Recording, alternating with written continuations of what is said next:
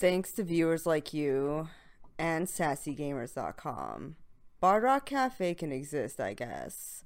So, like, you can find links to Sassy Gamers, our Patreon, and social media stuff in the show notes. Just click. Thanks. Previously on Bard Rock Cafe, with some time before the luncheon with the Ralnarth family, the party answered the summons from Saren to meet at the Keelhaul Dwarf, a secret tavern in Waterdeep. Epi disappeared again, and Brock negotiated a temporary peace between the Guildless and the Ralnarth family until he could convince the Ralnarths to donate the potions they had been hoarding. Then Armbar beat Saren in a drinking contest. Now the party must prepare for the luncheon. What could go wrong? Find out today on Bard Rock Cafe.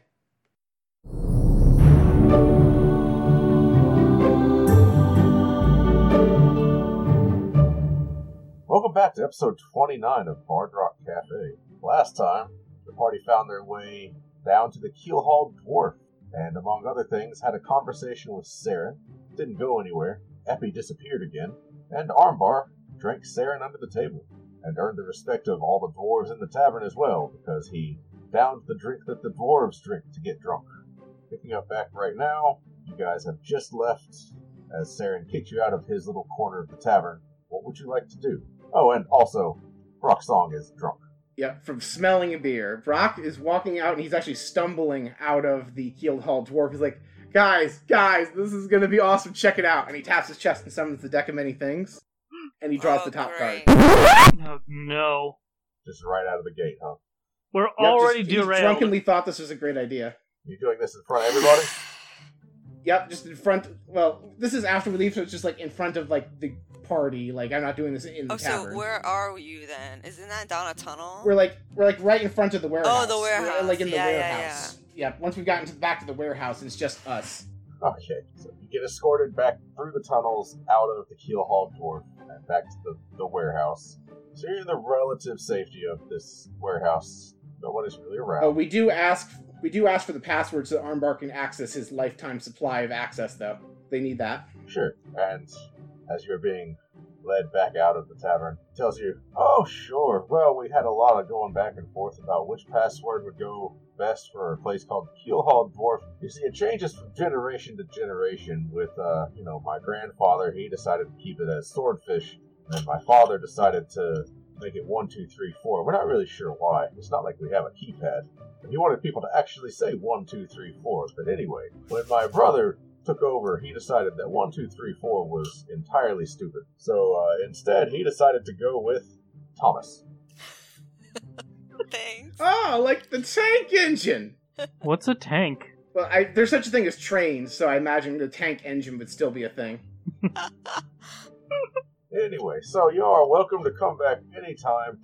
Don't mention Keystone Light anymore. We have a really long, rich tradition of not drinking garbage ale at this tavern. We know that you surface dweller types kind of have a different view on that sort of thing. It takes a little less to get you drunk, but I think it's generations of dwarves have just bred really efficient livers, and we just don't get drunk very easily. Which is why we have that ale that my brother fed you all. And uh, the big guy right here, he's just really impressive because most a- most non-dwarves, they just they just get a whiff of that and they're on the floor like you. You're not okay right now. Yeah. You should probably take a cold shower when you get home. Anyway, I hope you have a good rest of your night. Thank you for visiting the Keelhaul, Dwarf. Don't tell anybody where we are, or we'll hunt you down and kill you. And he slams the door behind you. Bravo. And at that point, Brock does the whole. Yep. At that point, Brock does the thing where he stumbles and draws the deck of many things.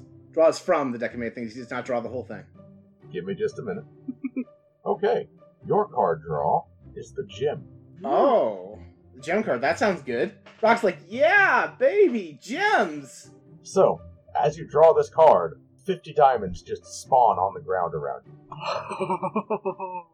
well, I'm so Yeah, glad Brock you just didn't drops do this his knees, like money, money, money, money, money, money, money. They all seem to be, like, well cut diamonds. They all seem identical. They seem very, very real. They also seem very flawless. Like, you look at them and they're like, they look like a diamond should look if it's perfectly crafted. That's what you have. You have 50 of those. All right, Brock just like give like goes up to Armbar and piles them all in the barrel with muck. Muck pretty. We're not walking around this part of the docks just. We're not do- walking around this part of the dock district with just a bunch of diamonds in our hands. I know So someone. the diamonds. Go ahead. Oh, I was saying I know someone who's gonna be really excited about diamonds. Shame he's not here. It is a shame he's not here. Right. The one time Epi isn't there. And actually, I'm familiar with these cards. I think these are much bigger and more expensive diamonds than the one Epi hawks. It's true though. Okay, so as you dump all, what did I say, 50? hmm Yep. Yeah, 50 diamonds into the, the barrel. Muck sort of slowly absorbs each of them and starts to glow like a sparkle vampire. It's amazing. Yeah. Ooh, are these gonna get tainted? I'm sorry? Are these gonna get Are they going to get tainted? You don't know. That might be kind of cool. Fine, I put them in the second empty barrel that we had from kidnapping that one guy. I, you said in the barrel with Muck. I know which one Drunk Brock would do. That's true. Drunk Brock would definitely pick the bar- the barrel that's got his pet slime monster in it. Yep. So they're in there. You said it. So you did it. Yep. All right, I think it's time for go to bed because I have to go to lunch with my dad tomorrow. I don't want to deal with my dad. He's mean. I'm sorry, Brock. Um, hey, Armbar, how about you, uh, do you mind maybe helping our your friend here? Let's take him back. How about you take him back to bed? Oh, yeah! Unfortunately, Tyler could not join us tonight, so I'm having to do my vastly inferior armbar impression. Yeah, Brock's like piggyback ride and jumps on the back of the barrel. Armbar slings you over his shoulder like a sack of potatoes. Alright, I'll see y'all back at the Bard Rock Cafe. And then starts walking. In that case, I'm also gonna go rest in my home. Okay, which leaves Nadir. Where are you going? Um, you know what? Yeah, let's let's just go back. Wait, where am I staying? The Blackstaff's tower, I believe. Yes. Okay. You have a room at the Blackstaff Tower. Okay, cool, cool. Yeah, I'll just I'll stay there and like he'll wind down the day by writing out all the events of it in his big ass book Nice. before before turning in for trance. Okay, which brings us, I believe, to Epi. Hi, how's it going? So, Epi, Hmm? you've been with the party this whole time. You've watched everything that's happened. The problem is you're on the ethereal plane, so while you can see them, they really can't see you, and you're kind of just not able to interact with the physical plane at all. So you've, you've been present for everything that has happened, but unable to interact in the slightest. As a wild magic surge sent you to the ethereal plane, and you're just not sure how long it's to last. So, did I see anything ethereal whilst on this plane? D- does anybody look funny and or different from this perspective? Not in particular. Not so far. I mean, it's the ethereal plane, that's where ghosts reside. But, like, it's not like you're going to the graveyard, right? You're here. You're in a tavern. So there's not a whole lot going on. There's, like, wisps and uh, glowing lights every once in a while. But it's mostly just, you're just a little bit out of step with the material plane. Hmm. Well, I can assure you that for the entirety of the time, Epi was trying so hard to mess with Drunk Brock and slightly, slightly disappointed that he was unable to do so. But if everybody's dispersing, ghosts, you say? I think it would be a good time to maybe pay Diane a visit. If there's nothing else going on while I am in the ethereal plane. Okay. So start walking towards where Diane is. I I am probably taking so many notes about the ethereal plane. This is the first time I've been here. Do I see any cool ghosts on my trek over there? They start to get more common the closer you get. But, you know, every once in a while you'll see a ghost just in passing. So the ethereal plane is kind of like think of it like walking on walking in the shallow water at the beach, right? So if the ocean is the ethereal plane, yes, you're in the ocean, but you're also not, right? Like you're still like you could go further into the ocean, but eventually you're going to get swept away. That's how the ethereal plane works. So, you know, if you look deeper into the ethereal plane, eventually you'll start to see more and more stuff. But right now, you're just in the shallow water. If you look really close, you can see like maybe a fish here or there. Does that make sense? Yeah, yeah, I get you. So I am I am secretly hoping that maybe there, where the ghosts are more prevalent, I might be able to uh, maybe talk to one of them if one of them is more present in my little shallow waters? Sure. So, being on the ethereal plane, you are not bound by, like, physical barriers. So you're able to just sort of go in a straight line. Uh, you can walk through walls right now because they're not there for you, because you are effectively a ghost right now. So it doesn't take you but like an hour and a half, maybe, to make your way all the way over to the, the city of the dead, where Diane is. And Mhm. it is late at night. When you see her, she has a small fire going. Seems like she is cooking some kind of meat and vegetable stew. And what you see, where you guys had all gathered around for tea, now it's just her and she's just cooking the stew. But sitting with her, unnoticed by her, is the ghost that you saw hovering behind her that one morning. Yes. Oh, I think I uh I think I'm gonna go up and kind of introduce myself like, "Hello. I I don't know if we've personally met, but a friend of Diana's. My name's Epi. What's yours?" The, the ghostly figure turns and faces you. And it doesn't speak, really, but it does reach out its hand, places it on the side of your face. As he does so, you get flashes of just images. And you see him sitting here with Diana, and they're talking and laughing. And you see so him cute. tending to the graveyard with her. You see him waking up one day, coughing into a rag, and as he pulls it away from his mouth, there is blood on the rag. See him, he hides it from Diana as she comes in, flashes to another image of him. It, it's like you're traveling, but it's it's one of those. Have you ever traveled and like you kind of blink and you're there? It's kind of that Yeah. experience. You get the ex- you get the the sense of having walked across the city, and you know the path, but like you don't have to sit there for however long it takes to walk that path. And then you are crossing through the city gates, and you're going to a place south outside of Waterdeep. Oh. You go to a, a tiny hut, a little cottage with trees on either side of it. You see that there is a very small framed woman sitting on top of a very large crocodile. Nice.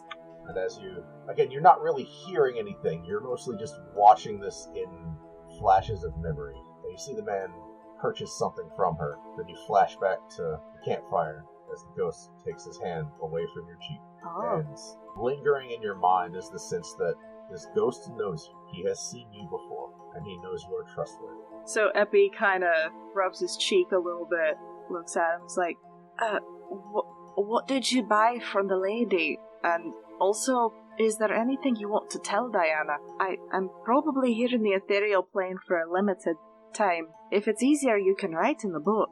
And I hand him, or I hold out my book and, and quill. So, man hesitates, then does take the quill and does take the book, and writes in kind of difficult handwriting. I purchased a potion to help delay my death, but I never told Diana what it was or why I was taking it, and I don't know why it didn't work.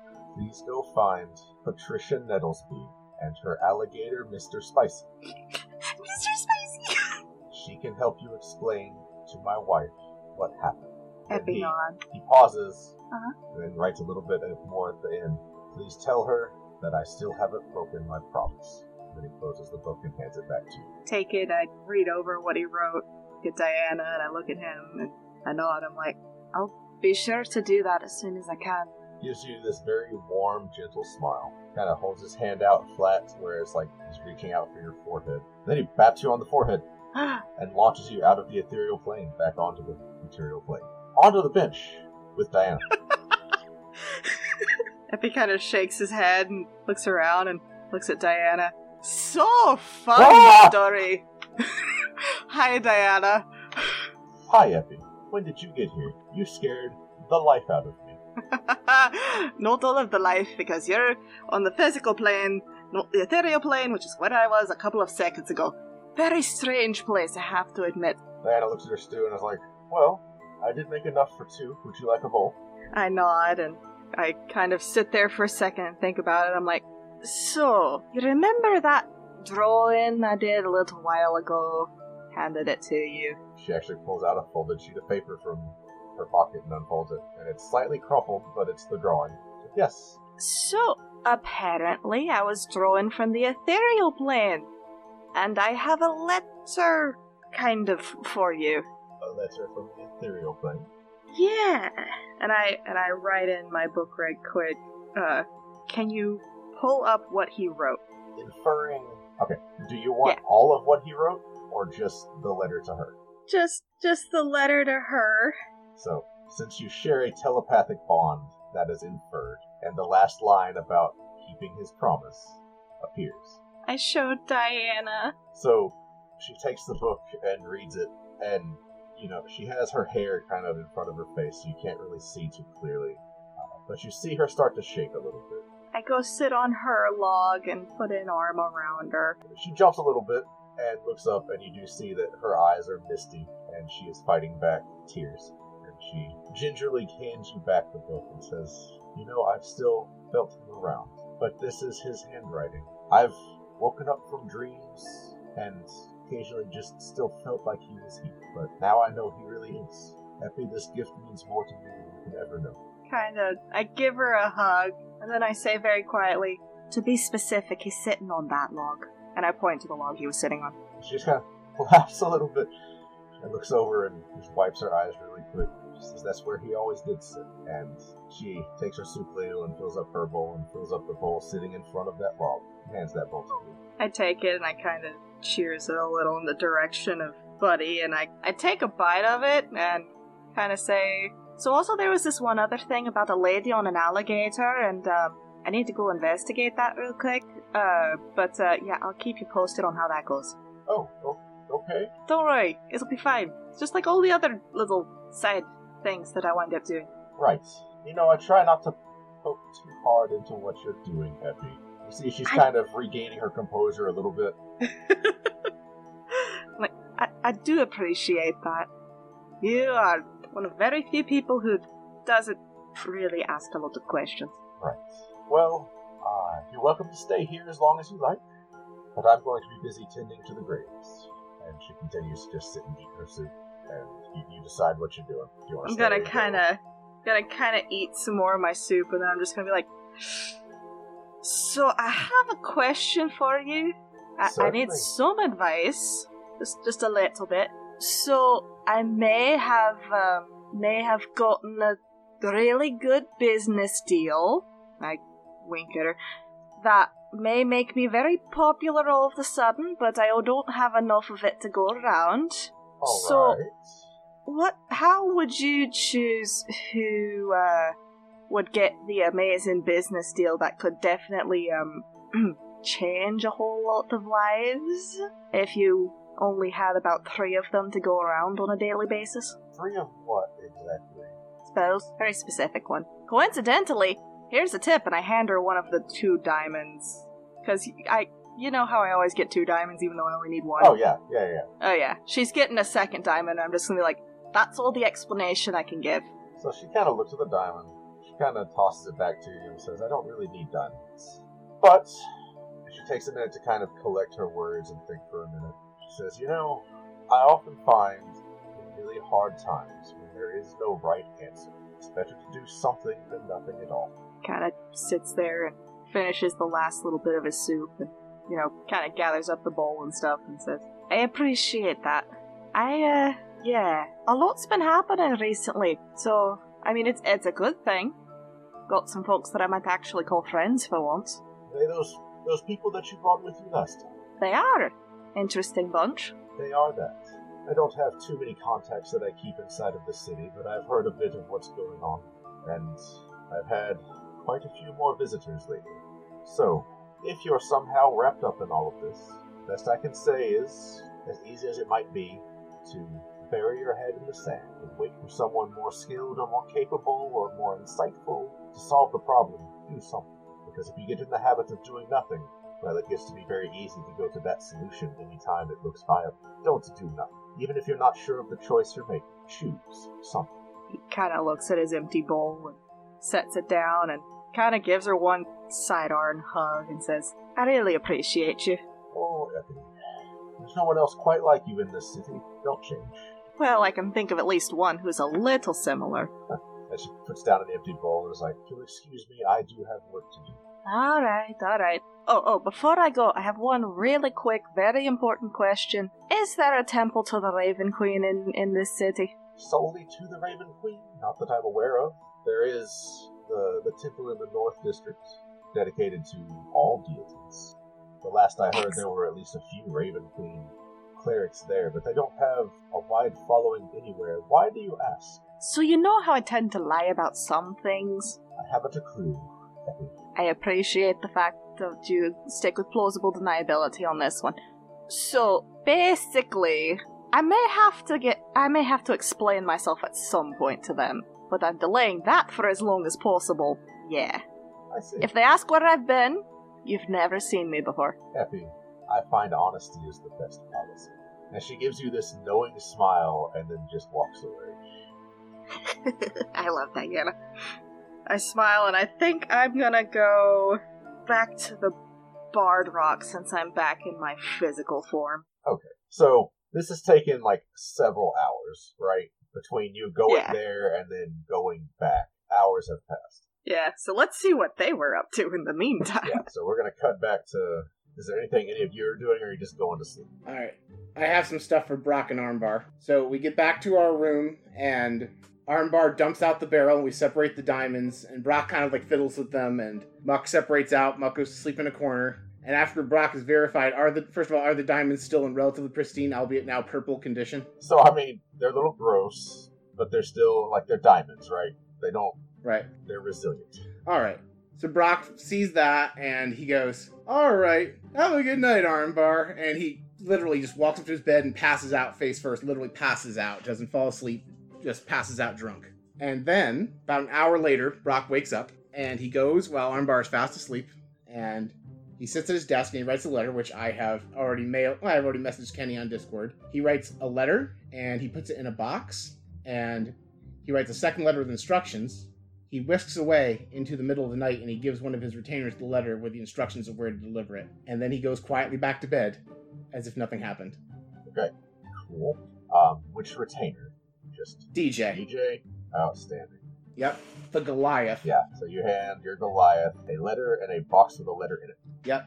There's Brock also put some other items for the recipient, which the letter details well. Sure. Okay. Epi, you get back after all of that. Everybody gets a full night's rest. There are no interruptions. Epi, you sleep in a little bit as you were up a little bit later.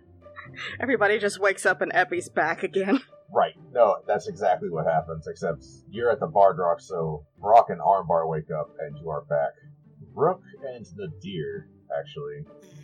uh, because you two went to other locations. Do you come back to the Bard Rock, or do you have other stuff you would like to do? This is just one thing, okay?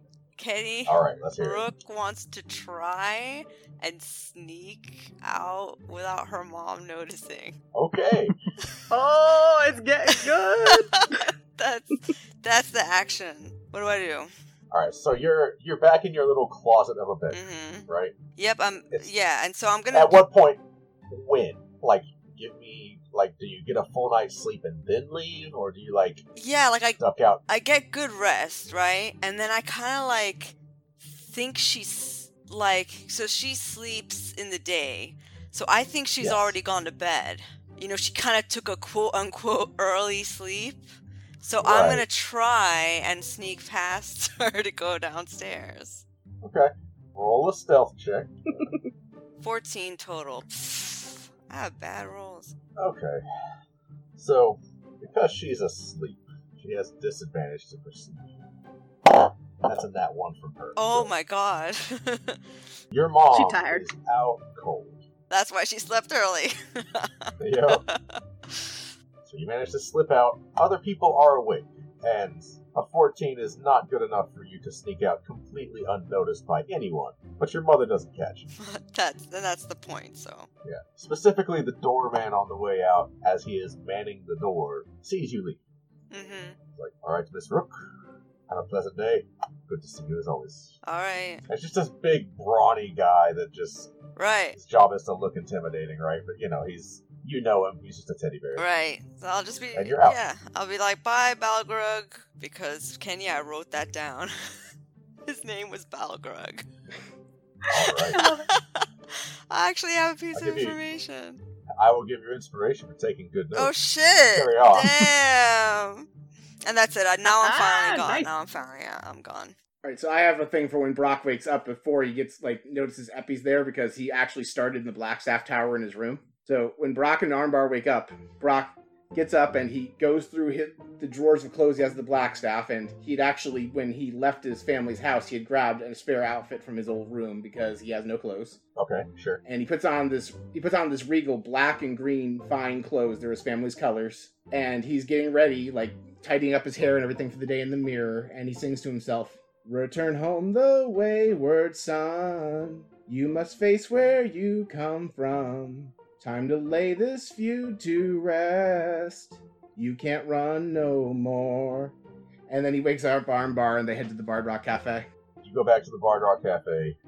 Armbar has decided he is going to skip on the lunch as it's not really his cup of tea. Yeah, right. So Armbar is going to be doing whatever Armbar does in his downtime, Push ups. Lifting weights with his bros. probably. He's going to spend a not small amount of time in the cafeteria just terrorizing the cooking staff and eating as much as he humanly can and looking very out of place as a jock in a nerd school. Brock makes it back to the Bard Rock Cafe. Epi is there, still asleep. Well, I would say Epi's Unless still do- waking do- up. Okay. Uh, Nadir, you would have also been at the Blackstaff's tower. Yeah, I would also like to sneak out without alerting Rook's mom. I will not require a roll for that. You're in luck. as you are in a physically separate location. On the other side of town. Okay, cool, good. Make them roll for it. No, Nadir will like gather his things, get ready for the day, uh, head out to the Bard Rock. He'll kind of start heading towards the wrong direction because his mind is still on the obelisk, but then probably goes through the front and meets everybody there. Okay. Uh, and Rook, were you heading back here as well? yes. Everybody is here except for Armbar, who is doing Armbar things elsewhere. and Oh once the whole group arrives, Brock is like, "All right, so we have I have luncheon with my family today. Uh, you're all invited. I'm trying to convince them to. There's a the noble family's hoarding the potions. I'm trying to convince them to uh, donate the potions to the temple so that the guildless will not rob them. It's the bloodless way to solve this problem. If you don't want to come along, I completely understand. I kind of don't want to explain who all you are to my father, but you know, my mom and my brother can kind of help explain at least Rough. Uh, yeah, that was uncomfortable yesterday. Yeah. I'm so sorry for Roll. Hey, that's okay. That wasn't the worst part. Oh, no, no, the part where I fell asleep in my tea was probably the worst part. Um, I'm actually not sure. I think I do want to come per- myself, but who else will be there? I mean, All right, so the uh, what, there was the Ralnarth family, I think. Am I saying that right? Yes. If the Ralnarth family will be there, uh, my family, including my father, will be there, and then uh, all of our staff and any guests that I bring, which would probably be you three. Which, uh, by the way, Epi, I'm particularly curious: Are you coming? Because there's a very good chance one of my parents might recognize you if you come as Epi. Epi kind of slowly sits up, massive bedhead. Right, right, uh, right. Um, so, so run that by me again. You're, you're going to your parents' house to try and convince a bunch of nobles to just give away their stuff. I mean, it make it sound like a bad plan when you put it that way. You know, I'm very convincing. That is extremely true. But if I know nobles, it's gonna be like prying teeth. So here's the real question. Do you want another noble family involved? Or do you want a random acolyte of the Raven Queen to show up and maybe throw out, like, hey, I can bring someone back from the dead if you need me to, for like a bargaining chip? There's a light in Brock's eye, and Brock is like, "That is actually probably the best idea you've had since I've ever met you." I've literally told you to change out. Keystone Light for actual beer, and that's the best idea you thought I've ever had? You had an idea just now that could save hundreds of lives, Epi. Me making slightly better beer at my cafe is a very dull comparison. That might save some lives, though. It, it can't sell it too short. Brock considers giving Epi a PowerPoint presentation on the number of deaths that have not been caused by alcohol poisoning at his cafe and decides to drop it. He just kinda looks and says, Alright, but one question. One very quick question. So, how many people in your family are magic users who could use Dispel Magic? And also, um, are we going to be there longer than an hour? I'm hoping it won't last longer than an hour. Uh, my father is a soldier, no magic. My mother uh, I, I believe she might practice magic, but she hasn't in some time. My brother is a paladin, which means he just doesn't have his magic right now. So I don't think you have anything to worry about us. I have no idea about the Ralnarth family. Would I know if the Ralnarth family are magicians? I guess you've never made this roll yet, so yeah, go ahead and roll. I'll say history. For you specifically, I would also let you roll Arcana if you would like to. Same bonus. That whacked into a whole bunch of my other dice. One second. We're gonna go big dice on this one for big brain, so it doesn't whack into other dice. Okay, okay. The dice have spoken. So that's a 4 plus a 7 for a whopping 11. For history and for Arcana. Let me roll Arcana Yeah, go ahead and roll a separate one for Arcana. Because you're also familiar with wizard circles here in the city. Okay. Ba-ba-ba-ba-boop. That was a 3. The dice say no. You have no idea who these people are. Well, okay, so it was still above a 10, right? Yeah, so- like just barely. Yeah, so it's not like you recognize the name, but you don't recognize it from any of your wizarding circles. Granted, that doesn't mean they're not from a wizarding family, right? Like, that doesn't. You're not positive about anything right now. You know you've heard the name. And you were around a lot of wizarding families. That was. You went to magic school, right? Mm-hmm. there's a lot of noble families. So you don't think they're a wizarding family, but at the same time, you might have encountered a caster from their family. Because again, you recognize the name. Could be you've just heard of them. Could be you met somebody from their family at wizard school. You don't know. That's what you got. Oh man. Are they just like a Waterdeep family, or is their influence wider than that? Uh, they are a Waterdeep family. Okay, I was gonna say Nadir might know him, but he hasn't spent that much time in Waterdeep yet. Brock's like, okay, just you know, do that thing where you change your face, pick a different name. It'll be fine. I'll just smooth you on through. As long as you don't act suspicious, they won't think anything of it. Epi just kind of looks down and looks at Brock. I'll try my best not to look suspicious, but I can't promise anything. But I'll give it my best shot. And he kind of ambles out of bed. Do I still have my little, um, gargoyle buddy? You do, and Rook still has fairy for that matter, but they are yours to use. So I'm not interjecting them at random unless you interact with them. Excellent. I'm gonna look at my little gargoyle buddy, whose name I definitely wrote down and I'm not scrolling up to look at. and be like, alright, alright, it's your first time going out. Since you were there with Sarah when all of this went down, you're coming with me. Be ready, buddy. I don't know what to expect from these folks, and some nobles are not good people. Uh, it gives you a thumbs up and seems ready to go. Nice. I believe that just leaves Nadir. I mean, yeah, yeah. I mean, Nadir's going. He's gonna he's gonna schmooze with nobles. He's gonna get get connections in this town that he's probably gonna be in for a while. So Never waste an opportunity, right? yeah, Okay. Everybody but Armbar is going to tea. Cool. Oh gosh, just a note. Rook wants to make a slightly better impression, so she's not wearing her armor. She's wearing her common clothing, so it's just kind of like clean clothes that don't look like she's about to kill somebody. Gotcha. so you're not like Brock's actually like, you know what? yeah. Brock's like, you know what? I have my family has a wardrobe I can get all of you access to. If we get to the luncheon about twenty minutes, half an hour early, I can get you all a change of clothes. I don't think I, I think Epi would probably stick with the Raven Queen thing, but Nadir R- Rook, if you'd like a change of nice clothes into formal clothes, I can get you that when we get to my family's house. That might be good. yeah, yeah. That'd be that'd be good.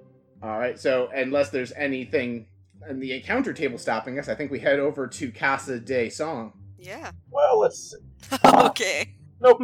no encounter happens on your way to the House of Song. You make your way there, and they are expecting you. I cast Alter Self before we get close.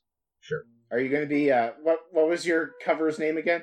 Yeah, so you see Epi cast the spell and basically turns into this tall elf lady with really long black hair and just fully looks like the acolyte outfit and just sort of pats everything down.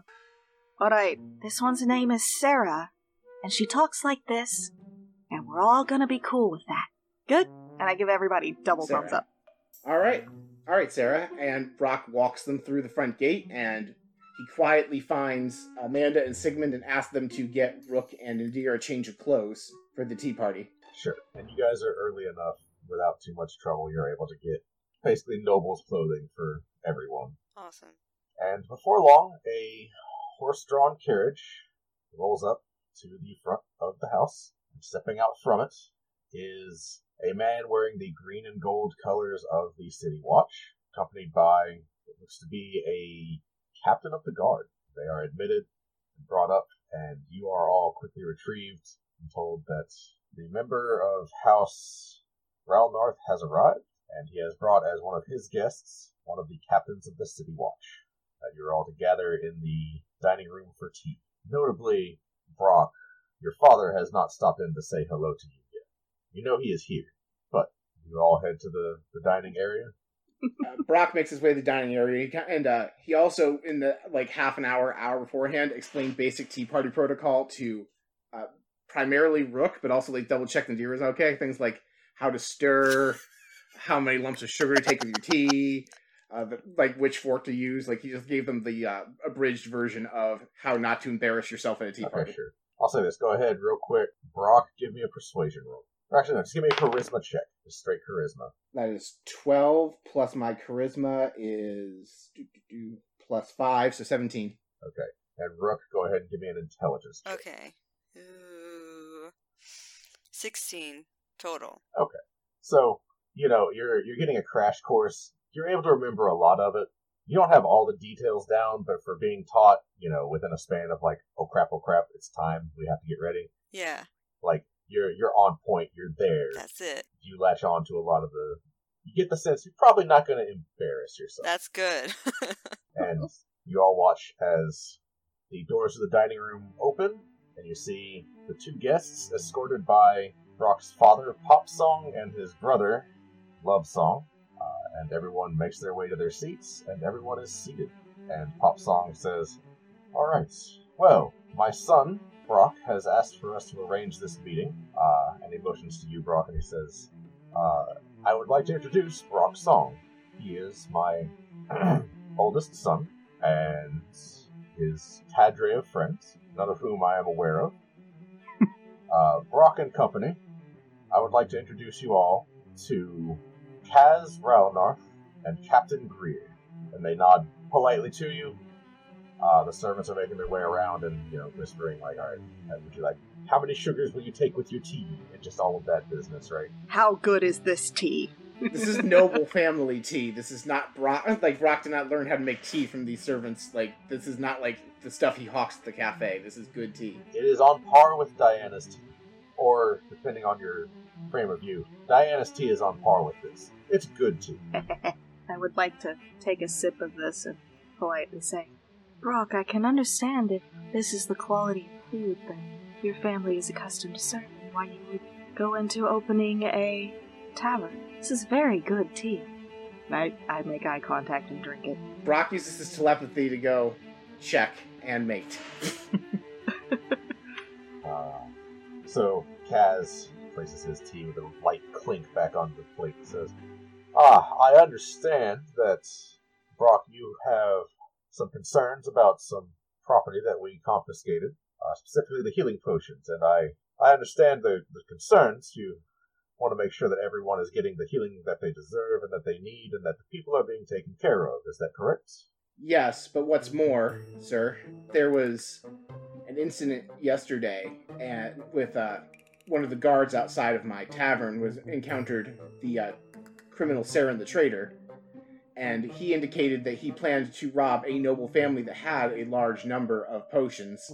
And I didn't know who that family was, so I came to my brother, and he believed you were the most likely target. And I talked to him about it, and I think that it would be the safest move for the city if we were to get those potions to the temples, so Saren doesn't have a reason to target your family. There's kind of a heavy pause, and there some time goes by without anybody saying anything. And eventually Kaz speaks up and he says, I appreciate you bringing this to my attention. I do have to ask, and I'm sure Captain Greer shares my concern, what is Saren, one of our city's most wanted, doing around your tavern? Captain Greer, I'm not sure if you would have been read into this, but I'm I'm certain that it is not general public knowledge, but there's currently a tablet of fate in my basement that came crashing into it a few days ago from the sky. And whenever magic is cast around it, random other chaotic magic happens. And my friends and I were in my basement, and creatures attacked us. And Saren the Trader said to us when he arrived and destroyed one of the monsters that he, quote, sensed chaos. And in his monologue to us and the guard that we narrowly managed to escape, he revealed that he was planning to rob a noble family. And because of that, that's why he was there. Uh, he was coming because he sensed the wild magic. I have received this report. In fact, that is partly why I'm here. I questioned my guard close- closely as to how he managed to leave with his life. Saren is not known for being particularly, ah, subtle in his methods. In fact, his lieutenant escaped a prison recently and killed one of our magisters and the entire outpost before we were able to properly inter the, the member of his unit in our high security prison. So, I have to admit I am curious why Saren didn't just kill you all. It's going to sound ridiculous, and Brock looks at his father, and then he looks to his brother, and he says, "I told Saren that if he, if I could defeat him in a dancing contest, he would spare us, and if I lost, we would help him with his ridiculous plan. I am a very good dancer. I was very confident I would win, and I did. I have no idea why he agreed to that, but he did, and he did it. And mm-hmm. every Brock looks to his friends and kind of like nod, like, "Yes, that's what happened." Sounds fascinating. I will have to consult the, the leader of my church about that. It sounds fascinating. So, Brock, you specifically would see this. Your father, while maintaining a very impassive, taciturn look, there's a specific vein in his jaw that you can see just like tensing and letting go over and over again. Yeah. And and as Brock sees that vein, he says to himself, he says out loud, "We were facing the most dangerous criminal in Waterdeep." I said to myself, "How can I get us all out of here alive?" And I leaned on the on the one skill I had. I knew I couldn't best him in combat. I said to myself, "I need to convince this man to let us all leave alive," and that was the bargain I made. I it seemed ridiculous, but it was the one thing I could think of at the time. Kaz looks over to Captain Greer. Captain Greer just says, Well, that does match with what my guardsman told me. So I have to admit, despite a bit of skepticism, the accounts match, and I will take your word for it. This is abnormal behavior for Saren, but for now we'll just be happy that everyone made it out alive.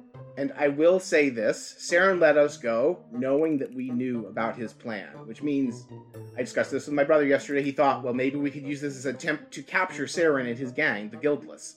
But because he knows that we know that he's coming, he's going to come in force. Destruction of property, loss of lives, with only the with very limited healing supplies. It just this doesn't make sense as the place we would want the conflict to be. It seems like it's an unnecessary risk to your family, to your servants, to the guards. It seems like for something as simple as, and you'd be heroes to Waterdeep to get those potions back into the general public for the temples. It would just be just make your family look very good, and it would avoid an unnecessary conflict with this vicious gang rising through the ranks of the gangs of Waterdeep. Kaz gives you this. It's a very charismatic smile, but it's the kind of smile that you give when you're putting on a face. So, like, you're familiar with this kind of smile, right? Right. Right, and Brock like said this kind of like knowing like what Brock was thinking. This is like I'm gonna word as politely as possible. You're being a piece of crap by hoarding all this stuff, so it'll make you look better. Like Brock was playing to that, knowing that this was probably the kind of guy he was dealing with. So this smile is kind of what he was aiming for. So he leans forward and he says, I understand. I appreciate your concern for my family's well being.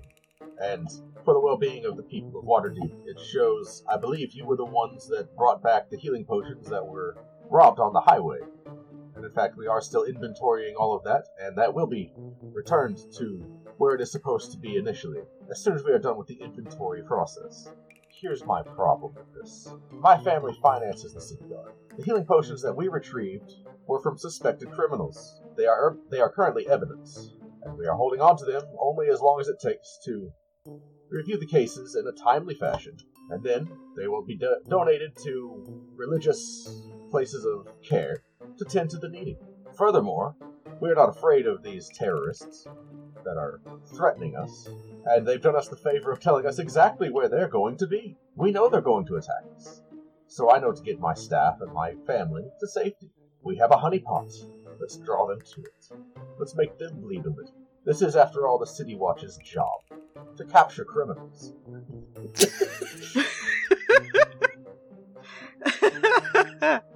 And, uh, well, to put it politely, we're not cowards. And I think nothing of the sort. I think that when you think, like, fundamentally, we know that Saren will strike and where, we don't know when. So it could be a few days from now, it could be tomorrow, it could be in two weeks. So, how long are you willing to live with all of, like, basically waiting for him to attack? As I mentioned, he knows that you know he's coming, so he will probably not make it that easy for you. It might be easier to make a public campaign where we advertise the fact, like, we're going to get these potions to the temples. Maybe move them to a more centralized location that's not on your family estate so that Saren will at least not think you're hoarding potions because it sounds like that is what he's leading on. These potions that are going to be rightfully distributed anyway. You know, put them, like, separate them out amongst the guardhouses. So give them to the black staff to watch over. Something that's more secure and Saren is less likely to target. Otherwise, we could be sitting on this attack that we know is coming for potentially weeks, maybe a month. We don't know how long he's going to wait to strike, knowing that we know he's coming. Uh, at this, Captain Greer is getting visibly more agitated. He says, You're putting quite a bit of stock into these common criminals' abilities, and a rather alarming lack of faith in my own men's abilities. I can vouch that they are very highly skilled, and we are capable of dealing with this. Saren is one of our most wanted. Do you think we will not match him? Do you think we will not be ready for him? We have special forces. We are capable of rising to this challenge. Captain, my concern is not that you can rise to this captain challenge. My concern is how many lives will you lose in the time and how much manpower will you use watching an estate for a month on end, waiting for Saren to strike when he's going to wait until he thinks you've stopped paying attention. If he waits two weeks, that's two weeks where you have all these guards that could have been protecting the city elsewhere watching over a vacant estate. I believe you are more than capable of bringing Saren and the Guildless in. Wonderful! I just think it's a question Then of it's settled then. We'll keep watch, and we'll bring in Saren and his. After all, what's a couple of weeks watching this estate that deals with one of the most dangerous people in the city, rather than waiting while he scurries about here and there in the docks district?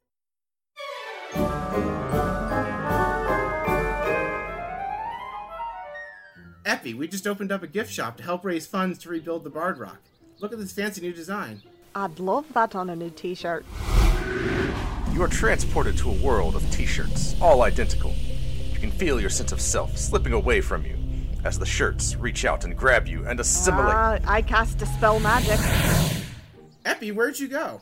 Wild magic. Don't ask, it was terrible. So, so, where's the gift shop going to be? Oh, well, we have two storefronts, bardrockcafe.redbubble.com and teepublic.com slash users slash bardrockcafe. So anyone can support the Bard Rock. You know, the coffee mug is really cute. And that's not all we sell. We have t-shirts, hoodies, children's apparel, baby Bard onesies, Rock Cafe's gift shop is now open. Sales go to support the show. So if you want to help out and also get some cool Bard Rock Cafe merch, go check it out. That's everything we had so far. Epi, are you listening? Hmm? Did, did you say something?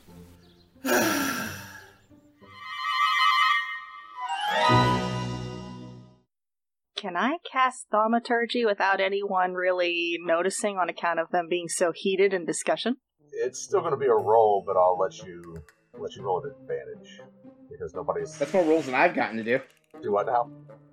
That's more rolls than I've gotten to do. I didn't get to do a single charisma-based roll for this. I would like to use Thaumaturgy to make it sound like a whole bunch of crows are cawing and it echoes a little bit outside of the windows. Just loud enough that they would be able to hear. Okay. So roll at advantage or what? Um, so it's going to be yeah, it's going to be stealth at advantage. Uh, Brock's gonna throw Epi in Bardic Inspiration too. Oh, thank goodness. Okay, so we have a 16 plus 1, and I think I am going to blow that Bardic Inspiration to add to it. All right, go So it's a roll it. D6. It's a d6? Okay. Yep. Ba-ba-ba-ba-boop. Okay. So that was a 2 to add to it, so 16 plus 3 for a 19. I mean, yeah, they're not paying attention to you. They are all very focused on Brock at the moment. So go ahead, you you definitely get their attention with thaumaturgy, right? Mhm. I will say that Love Song, Brock's brother, is looking at you with this hint of amusement in his eyes, but he says nothing. What Oh do boy. Sarah would like to gingerly set down the cup and do? Clink. says very politely, If I may, I would like to interject. Uh, Brock yields the floor. yeah, and Brock just Go ahead. Okay. She's like, So, I am an acolyte of the Raven Queen, and at this moment in time, those who serve the Raven Queen are the only ones able to bring people back from the dead. Captain, I am sure you have heard the reports. I had heard rumors. Dead guardsmen brought back to life. Are you saying that was you? I am saying that it was the will of the Raven Queen that those two guards be brought back. At this time, not many are able to be brought back from the dead. Now I'm sure you're aware that the Raven Queen stands guard between the point of life and where life ends. Now, as her acolyte, I would like to remind you that she does not look favorably upon those that would throw life after life into that point with little regard for what was planned for the rest of the long lives they would have otherwise had. So tell me, you don't fear Saren, but do you fear the only holy magic still working in this time? Because I can assure you, if the House of Ralnar, by their actions, throws many to the brink of death that would not have gone otherwise, the Raven Queen will not smile upon your house, and I assure you that when you die, there will be only darkness waiting for you. And I'd like to cast darkness. I want to spook them. Yeah. I'm sure this will go well. It's fine. Alright, so go ahead. You go ahead and roll intimidation. Yay! I'm gonna roll religion for Love Song and for Kaz. Ralnar. Yay! I, I think that's what the Raven Queen does. Yep, I think you nailed it. Okay, intimidation. Okay, so. Ba-da-ba-da-boop. Oh, hell yes.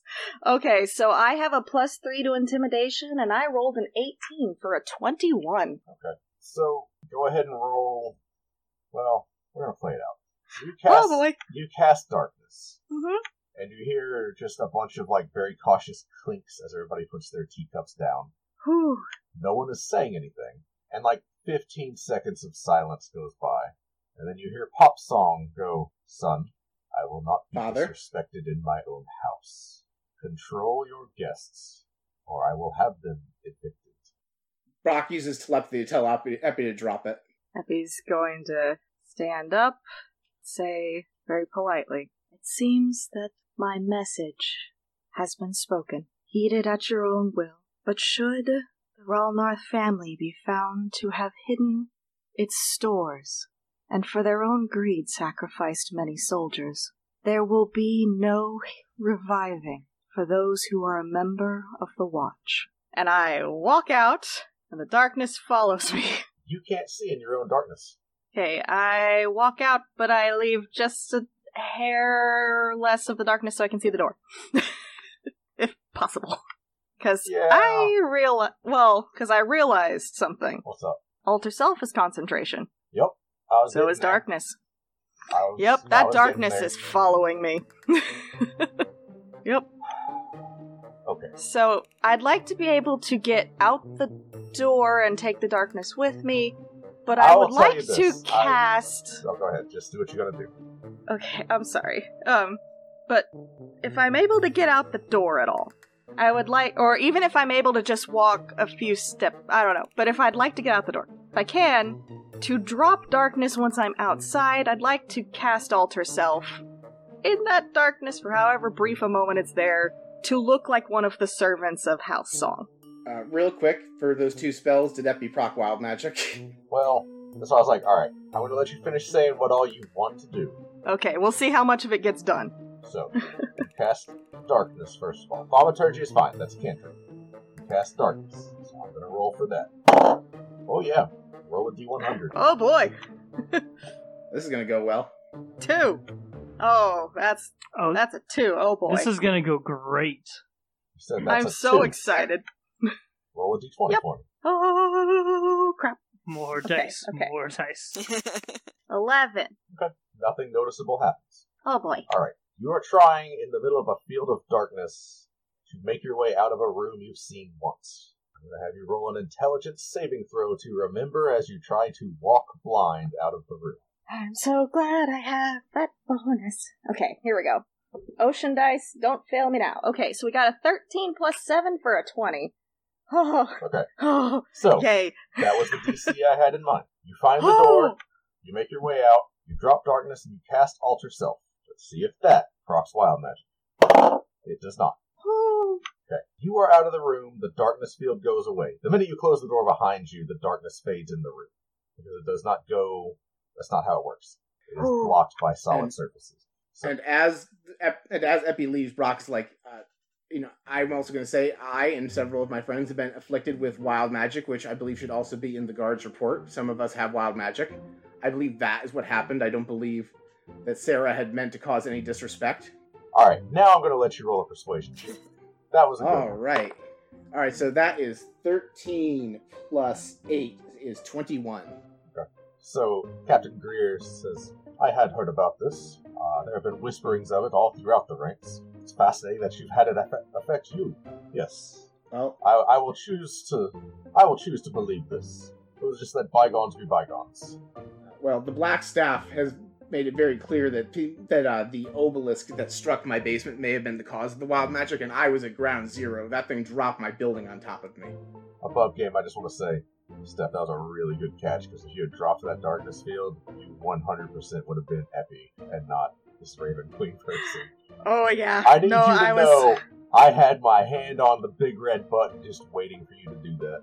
But you didn't. I was. You I yourself. read my spells. Good job. I didn't fall into the wizard trap of not reading my spells before I cast them. Sorry for breaking the scene. I just wanted to say I was like geared up, ready to just detonate this whole social interaction, but you dodged it.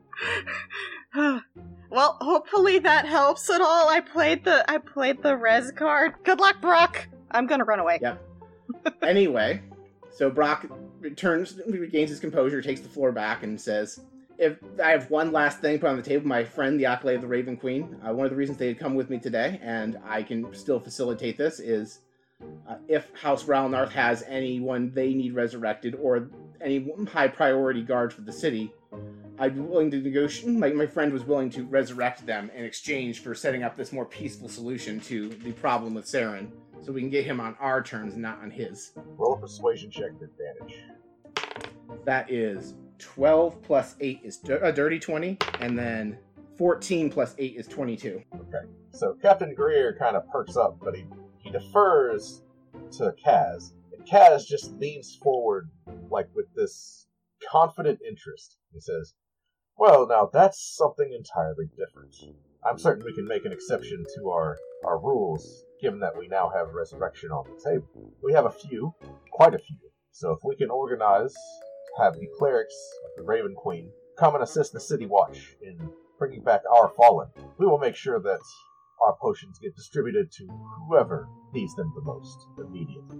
That sounds amenable to me. I, I will track down my friend, the Acolyte of the Raven Queen, and see if she can arrange for her or one of her associates to come to uh, whatever guardhouse you need that has resurrection needs. And it sounds like I can trust those potions to get back on the streets in a quick fashion. And he holds out his hand for a handshake. Ah, certainly. Uh, and he reaches out and shakes your hand and he says, I do have to ask, uh, so we have several hundred that we've lost recently in a riot that happened in the lower city. How quickly do you think we can bring those back? We are happy to provide the diamonds ourselves, of course. I know that the Raven Queen's acolytes are few in number, and it's a very high level spell for many of them, so I cannot be for certain. I can talk to my friend about that. And they can, when they show up to revive for you, can probably give you a more definitive answer about how many they can process. That's just something I don't personally know, unfortunately. I understand. Well, for the sake of simplicity, we'll gather our fallen at the Temple of Lathander in, in the Northern District. Have the clergy of the Raven Queen meet them there, and as soon as we see them getting to work, we'll have the potions distributed very quickly from the Temple of Lathander. All right, thank you. And if, we, if there's no other business that anyone has to discuss, I think we can just enjoy the rest of our tea. I agree. This has been so much better of an interaction than I could have hoped. Uh, and Captain Greer just looks just about giddy at the thought of getting some of his guardsmen back. And as the, the conversation goes on, you know, it, he does mention that, you know, he's had to tell several families, you know, your your loved one has been lost, and now he can tell them, you know, we've found divine magic that works, and we're going to bring them back. And he's very excited by this prospect. And Brock, you even see like just a hint of maybe not pride, but maybe respect in your father's eyes at having navigated this as well as you did. Brock notes his father's, uh, for lack of a better word, pseudo pride. Yeah, it's not. Yeah. Yeah, you get the idea. Brock knows. Brock know. Brock knows what his father's look means. Yeah. It's the best he could have hoped for. It's God. I hate that this is the only parallel I have. This is the "that'll do, pig" expression. You know, like it's not. He's not like beaming, right? But he's like, "That's good." And Brock actually uses telepathy to message Love. He's like, "Did you see that?" You get a message back. I'm still reeling from the, the cleric. That was something else entirely. You should have brought her last time. Yeah. Well, she was busy. She was actually healing people. Yeah. Anyway, so uh, I do have one thing for after the tea, unless there's more for the tea. No, I mean, unless does anybody have anything else for the tea party? I think I'm good. Oh no, Effie, you're gone. You're not even there. I'm gone. No, no. Epi's wandering around dressed like a butler. I'm so tempted to cause trouble, but I'm not gonna push my luck. I think I think this whole time because uh, Brock has had a handle on things, and then Epi didn't. Uh, Nadir has just kind of been sitting back, uh, with like his his right leg kind of up on his left, sitting back a little bit relaxed. Tea tea in in one hand, saucer in the other, pinky extended as far as he can possibly get it with arthritis. Just No, no, no. Your hand is fine. Remember? oh yeah. oh yeah, my baby god! hands. Yes. baby egg hands yeah no so he's he's definitely doing it as far as possible because he hasn't been able to do it in a long ass time uh and he's just he's just sitting there drinking smiling every once in a while giving a mm-hmm just uh in in affirmation but he's letting everybody else kind of do their thing Well, and over the course of conversation, just by being present, you are, you know, an elf, right? yeah And you are an older elf, which is worthy of attention in its own right, because that means you're several centuries old. And so the conversation does, for at least a little bit, take a turn into, you know, who are you? Where are you from? Oh, it's so nice to meet you. Welcome to our city. You know, Yeah. pleasant conversation. They all know you and have been intro- introduced to you, right? Like you right right you have made an impression. And I'll say just because of your nature, either I will let you roll either charisma or history. oh you'll like let me straight charisma or a history check Okay. for okay your discussion with them. Does that make sense? Yeah, sure. All right. I was gonna say he probably like tells a couple stories anyway, so let's go with history. Uh, has a 33 sound. Jesus Christ! All right. What? Yeah, that's right. No, I forgot I gave you that item. Nadir, Yeah. Nadir's like entire shtick is just knowing things about the past. Does he drink and know things?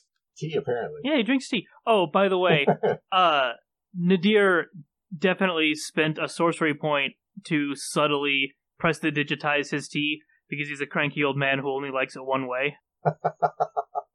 okay. Amazing. I will let you just get away with that one because that's priceless. Nobody notices. You're just you have your tea exactly right. Yeah. Well, I also I can I can spend a sorcery point to remove verbal and somatic components. Oh yeah, you have subtle spell. I got you. Yeah. Like you just did it. oh man, thirty-three. It's a good roll. Yeah. Yeah. You give them all a good history lesson on the time of troubles, the last time that the, the only other time that divine magic stopped working, and what all that meant, and how this time is different. You know, obviously the gods are not walking around among us. We would have heard by now. Um, but the tablets of fate did make an appearance, right? So one of those is apparently in Brock's basement. Wait, Uh, should I? You can have like pop song intrigued at this point. He's like he's leaning forward, elbows on the table, which is wild because that's a social like faux pas to put your elbows on the table at any point. He's got his elbows on the table, his hands clasped in front of his head, and he's just paying attention. And you just you have everybody's rapt attention as you talk about you know, this is what's happened before. This is why I'm here now because it's, it's happening again, but like it's different. Yeah, you have a really great time. You make a really good impression. Yeah. Um. Point of order, though. should. I don't think I would actually reveal that the obelisk is one of the tablets. Well, Brock Brock already. already did. Oh, did he? That the- already. okay. Yeah, that. Yeah, Brock was leaning on that for like I need to explain why Saren was at my cafe without explaining he was specifically trying to hire me for a job. Right. Okay. I was like, I'm just gonna say the outlandish true thing in hopes that it just sells. Okay. So yeah, never mind. Also, these are people who are in the know. Both of these families run the town guard who are in the know about this. Fair. I guess we don't need to keep it that big of a secret. Yeah, it's it's not common knowledge, but you're not among commoners. Right. Okay. Which, speaking of commoners, Rook, what are you doing during this tea time? Rook. Um, Rude. Rook is just trying to um not to remain not the focus of this, but um she does want to make a point to just say hello and um kind of make a better impression in front of Brock's mom, like say like greet like yeah Brock's mother from last time. Well, oddly, Brock's mother is not here. She isn't here, so she, I can't even say hi to her. She's not even around. Around. Well, I mean, you could have popped in and said hi to her at some point Okay. before tea time started. Oh darn. But- Well, never mind then. Uh, wait a minute. I mean, if you want to, if you want to say you did, She didn't want to. it's not like She didn't want to look at the spectacle her son was making of himself. Nah, I get the Uh, sense yeah. that Pop Song wanted only officials here for this. Well, Paladin of Tyr. during the tea party, I just basically don't say a word. I try to like blend in with the background. Even the fancy clothes I chose, I chose the darker colors that were available to me. Um, oh, of course. Yeah, right. And um but I did try to pop in and greet very briefly Brock's mother. Okay, so roll a charisma check for that. Okay. Just straight charisma. No, make it persuasion. And that's a 10 total. Okay. So, like, you're a thief. And I'm awkward as hell. Yeah, it's cool. Yeah, you're, you're awkward as hell. You're in her house. You're with her son, so, like, she's not going to say anything. You get the sense that it's still awkward when you leave. Just really unsatisfying, but Uh, it is what it it is is. what it Yeah. oh well. for the tea party, as you are staying quiet and not really saying a whole lot, go ahead and give me an insight check as you just pay attention to the conversation. Uh, is everyone rolling, or are you prompting like just Rook Just to Rook, roll? because she's quiet and Okay. just observing the conversation. Okay. Oh, it's a natural 20. Well, you know the drill. This went so well last time. I don't even know what to say. Okay. At least it's an advantage, right? So 64 and 43? Yeah. Okay, let me take a look. You get the better of the two, which might help. But it's not going to be that one. Um, what's the other? one? 43. Okay. Mega arms. Mega legs. Some cool thing. Okay. So without telling you which one is which, you're going to take the one that has no noticeable effect, rather than the one that compels you to steal something. Yeah, that's great. Thank you. So, no noticeable effect. Uh huh. Mysterious. So with a sorry, yeah, now that we're past that. With your natural 20, Yes. So you get a pretty good read on everyone in the room. So I'll just give you this as you watch the conversation from start to finish, right? So as everyone comes in, you get the very clear sense that Kaz and Captain Greer did not come here looking to make any kind of concession. They were very much interested only in basically getting a sense of what Brock is on about and also trying to feel out just the situation in general, right? Because there has been a sighting of Saren. You get the sense that that is what drew them here, not the potion thing, hmm right? However, so and Love Song, you definitely get the sense he also saw right through that, right? Like he knew, like he knew the score the minute they walked in. So Love Song was just barely even present. Even with a 21, it's hard to get a read on Brock's dad. Oh, wow. You get the sense that he probably like he understands politics and the situation and these people. You get the sense he probably knew, right?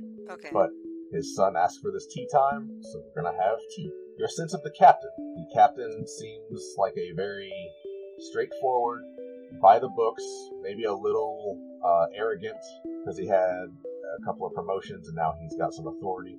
Uh, but he's very confident that he and his men can take Saren, uh, and that was his big draw here. That was kind of the one note that he had this whole time, right? The 21 that will get you some information on Kaz. Kaz, you know, like you posted in the chat, I'm rich. like, yeah, he's he's definitely a snobby noble, and he came dressed to the nines in all the, the City Watch supporting regalia that he could put together, right? He didn't come in his family's colors, he came in the City Watch's colors. And even that was making a statement. And just as an above game note, the reason I wasn't having Brock roll persuasion until the very end was because what Brock was saying just was not going to resonate no matter what you roll. The DC was too high. Yes. It was persuasion is to convince somebody if they are unconvincible on a certain point. It doesn't work that way, right? You can't take a bad guy whose sole purpose is to take over the world and roll a 30 persuasion to get them to not, right? It's just not that way. But you can So- do it to convince somebody to have a dance off with you. Yes, because Saren was open to it, oddly. Okay. So, he was only interested really in getting information about Saren. He doesn't have any respect at all for Brock as a person, or any of you for that matter. He kind of has this look, and you recognize it because you see it a lot as a commoner. And I'll give you a lot of crap for this, but you are a commoner. Mm. That look of superiority, like looking down your nose at everybody and just deigning to share the same space as them. Mhm. But when the offer came up for resurrection, that's something of tangible value. Worth way more than some healing potions, right? Yes, we have healing potions, but that's resurrection. So that changed the conversation from, yeah, yeah, he just wants us to give the potions out to these people that don't need it, when I could use it to save people that matter to me. And it went from that to, I can resurrect people that I've lost. So he's going to take that deal. right? And the sense you get is that the the Raven Queen darkness calling of Ravens moment, while it was certainly flashy and dramatic, also Didn't do broke a lot of social uh, rules Mhm. and didn't really. In a different situation, it might have connected harder, It didn't but work. not here. but then they're willing to look past it because, again, wild magic, they did genuinely believe that statement. And they weren't really that upset about it because it was just kind of like, okay, it's it's another filthy commoner just trying to act like more than they are. Basically, was how Kaz took. it. That's what you get because you got Sounds a about natural right. 20 insight. That's your impressions as you watch the conversation Okay. across the whole tea time. Mm. And sorry for just dragging that out, but No, no, I wanted really to give you- interesting. Right. And then as the tea time winds down, Brock pulls his brother aside into a separate room and says to him, I was thinking about the conversation we had yesterday. Uh, do you have an idea how much it would actually cost for someone to apply to become a masked lord? So he kind of just looks at you with this incredulous look, like, "Are you serious?" Just ballpark figure. I, dude, I don't know. It's not just about the gold. Like, you have to have something of value to offer to the city. Like, I don't know. I, I let's say, I don't know, gold alone, hundred thousand. Hundred thousand gold, you can probably get it. All right, so I have, and he, Brock pulls out a, bag of 50,000 gold worth of nicely washed, no longer purple diamonds. I have 50,000 golden diamonds here as a starter for that. I figured that and our family name, I might be able to get my way on there as a start. Can you help me start and start the process on this? So Love Song kind of, he's he's kind of speechless right now, right? Because you just sideswiped him with that question out of nowhere, and then you dropped a bag of diamonds at his feet, and that's not like a small number of diamonds. And he's like, "Look, I'm not the one to ask about the family name being put into it. That would be something to ask father, and you and I both know what he would probably say, but you can try. He might be different after tonight. You you did pretty good in there, all things considered." I know that he kind of sighs, takes a breath. I know that in the past, adventurers have retired and become a masked lord. So if you do enough services for Waterdeep, I think that would probably be enough to stand on your own merit without leaning on our family name. And if you hit that point, chances are father would also put the family name in it as well, because then it would just look good. Brock thinks on this and he says, "All right, tell you what, brother, can you just do me a favor then?" And I, I came into this money yesterday. I, long story short, I drew from the deck of many things, and it gave me a bunch of money. And so I have this money, and I think it would be good for whatever the application is to become a masked lord. And I think that your plan is a very sound one. So can you just squirrel this away for me, and that will be what I use it for. I don't have a, I currently don't have a place to store it because my home is a smoldering crater. I want to see it. The deck. I, want to see the deck. Uh, you- Brock taps his chest and summons the deck. he sees the deck and I, it's like, I can, That's crazy. That's a legendary artifact, and you just have it. Brock points at the bag of diamonds. Didn't have that yesterday, and I, I can draw into the card, but I don't know what'll happen. If you want, if you want to see, sometimes nothing happens. I've had that happen once, but I was trying to prove it with the deck of many things. Would you like to see me draw a card, brother? He's so like he knows what the deck of many things is, right? Because it's a legendary artifact. Everybody knows. Like it's one of those things you hear about in stories, right? Yep, I the tablet of fate in my basement gave us this to help us save it, and I drew from a card. I drew a card last night, and that's how I got it. I believe you. I think you're an idiot. Don't draw from that. It's dangerous. I was drunk. To Definitely don't draw from it in our living room. and Brock dismisses the deck. All right, I will take your bag of diamonds, and I will make sure it is kept safe.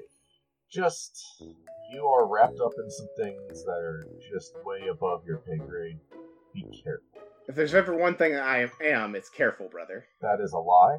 I mean, I'm I avoided a life of military service and opened a cafe. What would you call that? But careful. That is literally the riskiest. Never mind. Never mind. Just, just stay safe. Uh, I will avoid mentioning that when I talk when I eventually talk to Father about applying to be a Masked Lord. But for now, I'll shelve it. I have to deal with the literal divine god level object in my basement first. Yep. And you just see like the the gravity of everything that's going on in your life compared to Love Song, who just has lost his magic and has been a couch potato for the past couple of days, has suddenly started to just weigh on you. You get that without having to roll an insight check because he's your brother. You get the sense that he's very, very just. He's feeling existential right now. Does that make sense? Like, Oh yeah, oh yeah. He's like, he's like my brother. The wash up is the is the chosen one Apparently, yeah, no, that's that's exactly it. On the divine quest, I'm a paladin. My brother is the divine mm. quest. I did all this time going to military academy, training to be part of the Paladins Order of Tyr. I finally made it after years of hard work and grit. And my brother, who went to go join a band, And opened a Right. restaurant. you opened a Starbucks, and now you're the chosen one. Like that—that's where he's at. And he's definitely heard Brock say the story of like someday there'll be Bard Rock cafes from here to Neverwinter. Just every town you stop and there's gonna be a Bard Rock cafe. He's heard that speech and he's just like, oh god. oh yeah, and he like does the half-hearted support thing. Like, yeah, I believe in you. You can do it. Follow your dreams. Yep. Uh, and Brock knows he doesn't mean it, but he's like, you're a good brother. Right. Like you're not the same, but like he's trying to be supported. Yeah. Anyway. All right. So after depositing the diamonds and having their conversation, uh, Brock returns to the tea, which is probably winding down now. Yeah. So everybody, for the sake of brevity, because we're getting on in episode length at this point, tea time has wound down. Everybody goes their separate ways unless anybody has anything specific they want to bring up. Uh, I think Epi needs to go deal out three resurrections really quick to spot a, that deal on, but other than that, I've got nothing. Well, Epi has booked it. Effie is not there. So Epi did, probably Epi didn't hear me make that deal. True. Effie was gone. Effie left. That- Mhm. No, Epi was lit- Epi, Epi was canonically standing there in a servant outfit in the hallway. And then left. I heard you say it was uh, wild magic.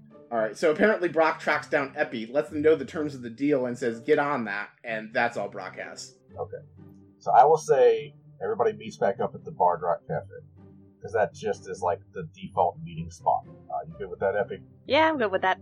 All back at the Bard Rock Cafe. Everybody is brought up to speed on how tea went, and you have the rest of the day to pursue whatever task you feel is important. That is where we're going to end this episode.